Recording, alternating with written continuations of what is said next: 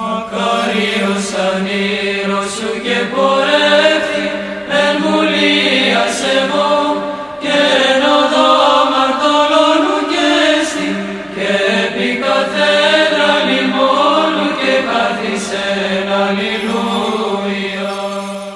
Βασιλεύ ουράνιε παράκλητε το πνεύμα της αληθείας, ο πανταχού παρών και τα πάντα πληρών, ο θησαυρός των αγαθών και ζωής χορηγός, ελθέ και σκήνουσον εν ημίν, και καθάρισον ημάς από πάσης κυλίδος και σώσον αγαθέτας ψυχάς ημών. Καλή σας μέρα αγαπητοί μου αδελφοί.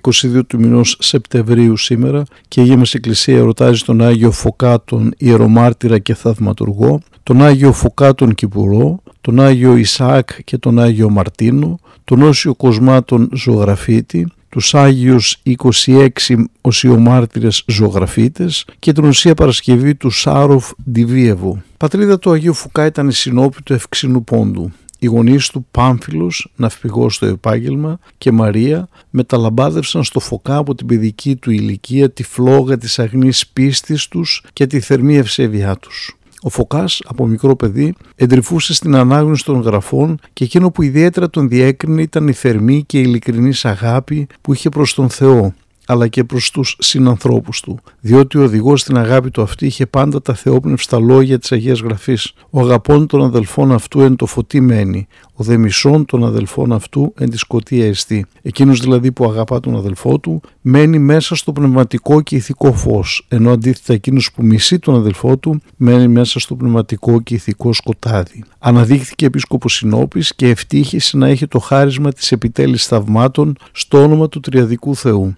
ανέπτυξε έντονη ιεραποστολική δραστηριότητα στην περιοχή της επισκοπής του, γεγονός που δεν πέρασε απαρατήρητο σε κάποιους φανατικούς ιδρολάτρες. Πράγματι, ο έπαρχος Αφρικανός διέταξε τη σύλληψή του και τον έριξαν σε καυτό λουτρό, όπου και παρέδωσε το πνεύμα του επί των χρόνων του αυτοκράτορος Τραϊανού. Εκβρέφους του πνεύματος οφθής δοχείων λαμπρών θαυμάτων επλούτησα στην παραυτού δωρεάν.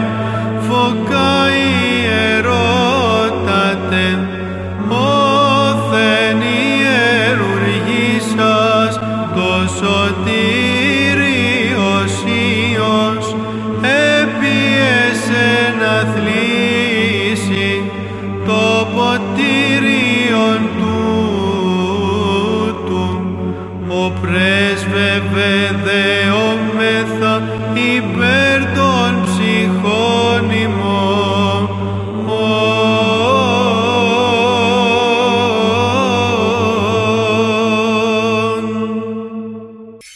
Χριστέ το φως του αληθινών, το φωτίζον και αγιάζον πάντα άνθρωπον ερχόμενων εις τον κόσμον, σημειωθεί το εφημάς το φως του προσώπου σου, ή να εν αυτό ψώμεθα φως το απρόσιτον και κατεύθυνον τα διαβήματα ημών προς εργασίαν των εντολών σου, πρεσβείες της Παναχράντου σου Μητρός και πάντων σου των Αγίων. Αμήν.